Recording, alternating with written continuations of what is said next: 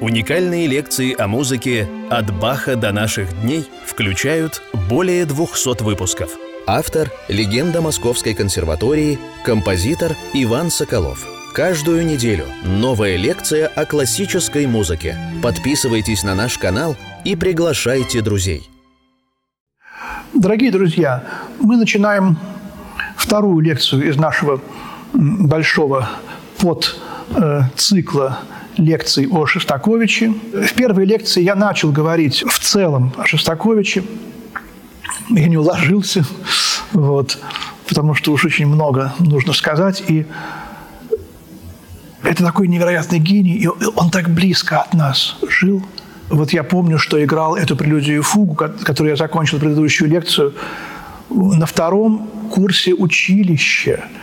И как раз тогда вот, когда умер Шостакович, как раз я на второй курс и перешел.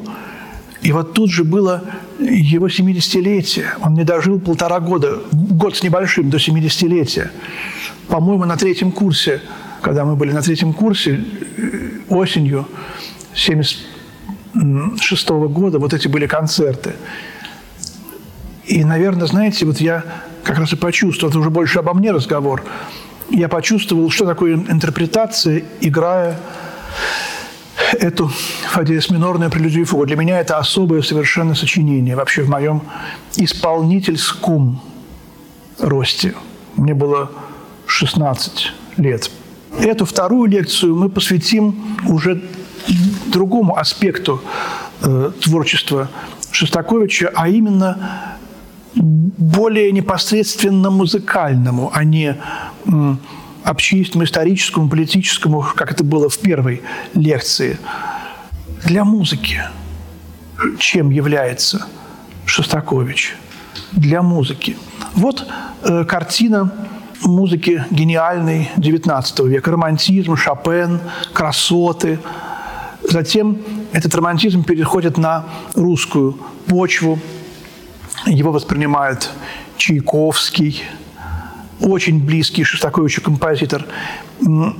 Глинка, конечно, и Мусорский, невероятно близкие Шостаковичу композиторы, и уже менее близкие ему Скрябин и Рахманинов, особенно Скрябин. Мы будем протягивать мостики от Шостаковича к Чайковскому и к Мусорскому в первую очередь. Вот к этим двум великим композиторам композиторам, которые для него являлись ну, образцами для подражания в полном, абсолютном и непререкаемом качестве. Клинка, Мусорский и Чайковский. В творчестве Мусорского в первую очередь проявилась вот эта вот общественная позиция композитора. Композитор стал больше, чем композитор. Об этом было в прошлый раз. Э, в творчестве Чайковского – в последние годы творчества Чайковского стало очень заметно вот это вот э, стремление, пока еще, ну, очень заметно, если бы он прожил подольше, я думаю, это было бы более развито. Щелкунчик, куклы, игры, неоклассицизм, вот это вот подражание Моцарту в «Пиковой даме», неоклассические какие-то моменты. Моцартиана, кстати, Чайковского, и даже детский альбом. Вот все это, о чем я сейчас сказал, невероятно здорово развилось не только у Шостаковича, но еще потом, у Стравинского, который все-таки был э, постарше Шостаковича. Он, он как бы был между Чайковским и Шостаковичем. Стравинский. Балет «Поцелуй феи», и именно то э, понятие стиль модерн, югенстиль, э, которое к живописи больше применимо, чем к музыке, но к музыке оно тоже абсолютно применимо, защищаются диссертации, э, стиль модерн в музыке. Начало стиля модерн – это, конечно, вот поздний Чайковский. Фортепианные пьесы, опус 72, пожалуйста, например. Вот. А развитие стиля модерн Рахманинов, Стравинский э, и э, Метнер. И завершение уже этого как раз вот Прокофьев и Шостакович. Шостакович уже выходит за рамки стиля модерн. Это то, во что превратилась вот эта кукольность там ведь Равель, Дебюсси тоже э, в конце своей жизни Дебюсси и в середине своей жизни Равель, они тоже превратились из импрессионистов как бы в неоклассиков. Э, Дебюсси написал вот эти свои три сонаты неоклассические. Равель написал оперу «Дитя и волшебство», где как бы начинается кукольность, где в опере «Дитя и волшебство» Равеля оживают вещи. Они э, восстают против этого ребенка, который их, который их обижает, портит, ломает. На этом основана вся гениальная короткая опера Равеля. Э, у Дебюсси «Лунный Пьеро», который молится на Луну во второй части виолончельной сонаты. Шонберг, балет «Лунный Пьеро», Стравинский, «Петрушка» и «Соловей», опера ранняя Стравинского, где вы знаете, сказка Андерсона, как э, искусственный, игрушечный соловей соревнуется с настоящим, и настоящий, конечно же, побеждает, как побеждает жизнь. И вот эта вот любовь э, искусства к игрушечному, кукольному, к какому-то вот такому вот нереальному, несуществующему. Это немножко и мир искусства. Бенуа, Сомов, Лансере здесь как бы вот отдали дань этому идеологическому явлению, это уже не романтизм, это уже не красоты импрессионизма, не многоплановость, это уже схематичность, э, резкая, такая резкость. И вот почему э, Шостакович меньше любил Скрябина и Рахманинова – потому что в их творчестве особенно э, сильно вот это увлечение мистикой, атмосферой, трехмерностью, многоплановостью, иным миром, пафосом, серьезностью. У Шостаковича гораздо больше иронии, юмора, двухмерности, плоскостности, всего того, что характерно для музыки 20 века. И поэтому о Скрябине очень мало у Шостаковича каких-то высказываний. Я помню только об инструментовке говорит, что неважная инструментовка у э, Скрябина. А о, Рах, о Рахманинове есть э, такое высказывание.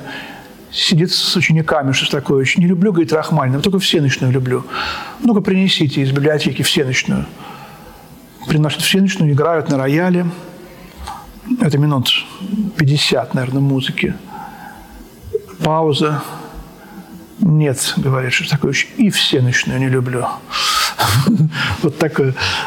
Хотя, когда мы будем анализировать прелюдию и фуги Шостаковича опус 87, то тут мы поймем, что и с Рахманиновым у Шостаковича есть кое-что общее. Это бессознательно проявляется. И э, очень часто человек сам для себя решает, что он любит, что не любит. А подсознание диктует какие-то другие вещи. А он уже идет в своем направлении, и э, очень сложный вообще вопрос организм творческий. Также и Скрябин. Меньше, еще меньше, чем Рахманинова, Скрябина в творчестве Шостаковича, но все-таки чуть-чуть есть. Например, медленный эпизод первой сонаты фортепианной. Чуть-чуть э, напоминает Скрябина. Или э, фантастические танцы.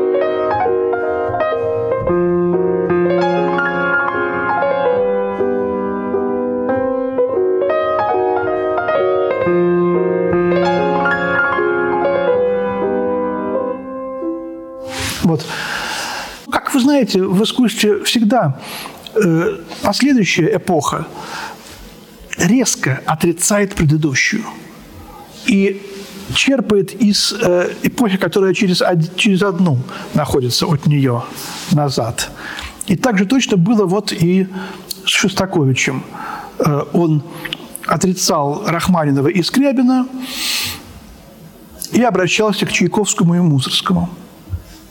Очень много у него и от Чайковского, мы все это будем очень подробно разбирать. Но самое раннее период творчества Шостаковича, он авангардный.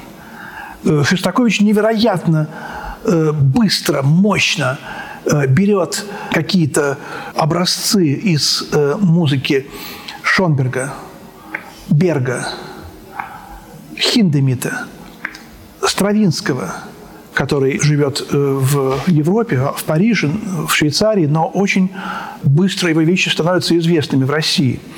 Не было еще такой, такого железного занавеса настоящего. Он был воздвигнут только в конце 20-х, начале 30-х годов. Постепенно, так сказать, э, все это отгораживалось. И переписка, и контакты, и гастроли сокращались, и выезды, и въезды.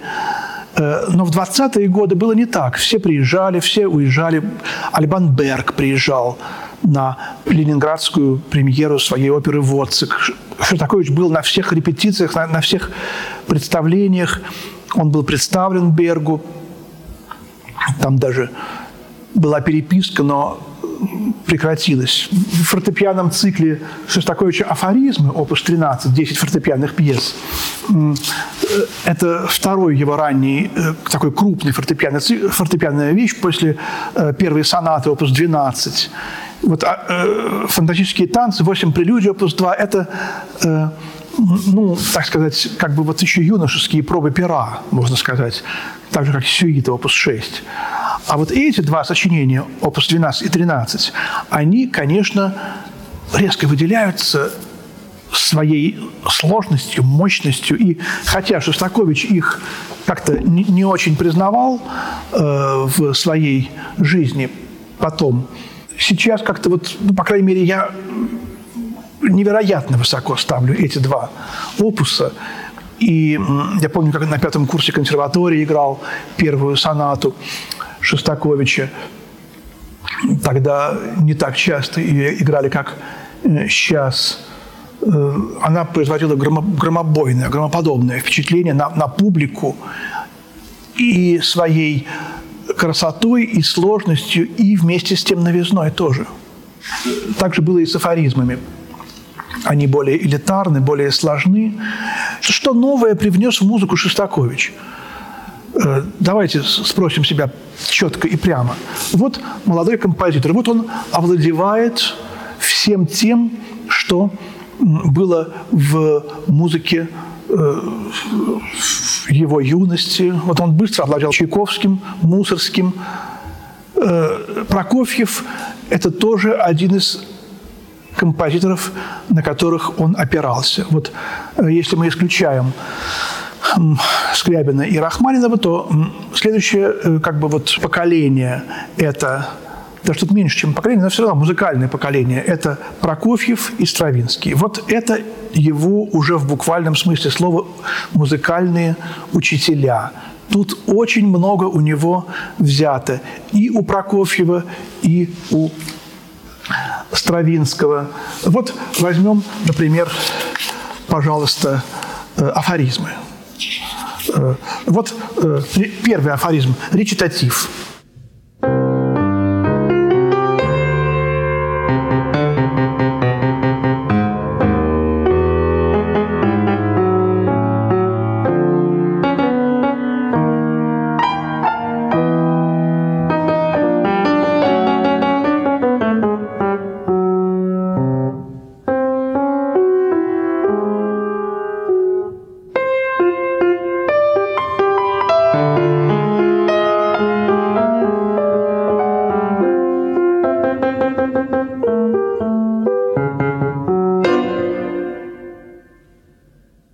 мы без труда узнаем здесь иронию, конструктивизм, юмор, причем такой юмор немножко хмурый, ироничный юмор э, музыки Стравинского десятых и двадцатых годов. Это первый афоризм. Мы потом подробно разберем афоризм. Я расскажу вам э, об этой пьесе и о других гениальных пьесах этого цикла. А вот э, прелюдия, опус 34, э, номер 24, последняя, ре минорная. Тоже будем разбирать подробно этот цикл. Она уже ассоциируется у любого музыканта с творчеством Сергея Прокофьева.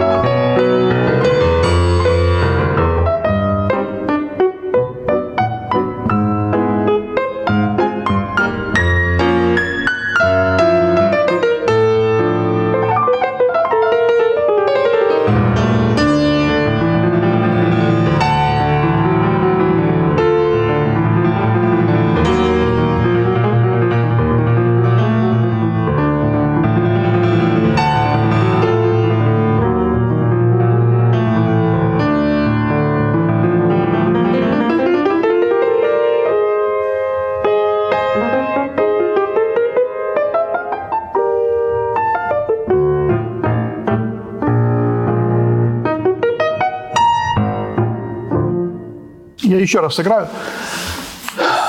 Причем даже там были некоторые неточности в тексте. Есть одна любопытная неточность в самом конце. Я вот сыграл так. Хотя э, у Христаковича Бекар. Вот. И вот интересно, что некоторые играют этот бемоль, сам Шостакович играет в одной записи Бекар, в другой бемоль. И это говорит о том, как он относится к опечаткам и к э, каким-то чужим звукам. Вот э, любопытная существует история, э, которую рассказал Ойстрах о том, как Прокофьев невероятно э, придирчиво относился к любому звуку, который написан его рукой. И когда Ойстрах спросил Прокофьева, какая нота вот в скрипичном вашем концерте, вот в, в таком-то, в такой части, в такой такте, Прокофьев э, взял ноты, сыграл сначала с ля бемолем, потом с ля бекаром, потом еще раз с бемолем, с бекаром. Несколько раз послушал, как лучше, так или так. Потом сказал, не знаю, спросите у моего секретаря. То есть ему было не все равно. Секретарь должен был ответить точно. Хотя ему было, по сути, все равно. А когда Ойстрах спросил у Шостаковича, Дмитрий Дмитриевич, какая у вас нота в скрипичном концерте? Вот ля бекар или ля диез? То еще не дослушав, где, он сказал, а, ну да, ля, ля бекар, ля бекар. А Ойстрах не успел ему сказать, где. Или, или начал говорить, но невозможно было понять, в каком месте. И, и, и Ойстрах понял, что он сказал, что, чтобы от него отвязались. И через пару месяцев, когда он забыл уже об этом э, коротком разговоре, спросил еще раз, более подробно. Он сказал тоже ля диез, диез, диез, бикар, бикар, бикар, бикар, диез. В общем, совершенно другую ноту сказал. То есть он понял, что ему так, так же быстро и так же торопливо, и не успев понять, где он, сказал, что это бикар. То есть он понял, что ему совершенно все равно. У римского Корсакова есть интересная история на этот счет. Ястребцев его спрашивает, Николай Андреевич, здесь до диез или до бикар? Это в письме, в таком-то месте. И римский Корсаков отвечает, по поводу вашего вопроса до диез или до бикар, э, здесь, знаете, может быть и диез, и бикар. У меня не было никакого специального намерения. Тоже хороший ответ мне важна была какая-нибудь нота. Это тоже мне очень понравилось. Вот. Отношение композитора к отдельно взятым нотам. И вот это прелюдия. Поэтому я ее сыграю еще раз.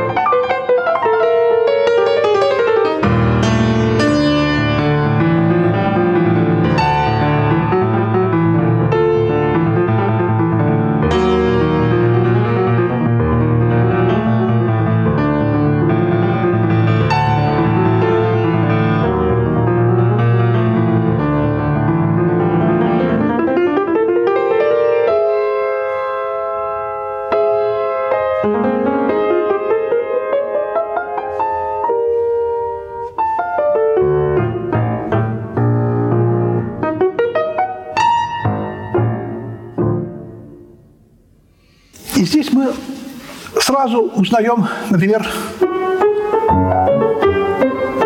вот такие гавотики Прокофьева.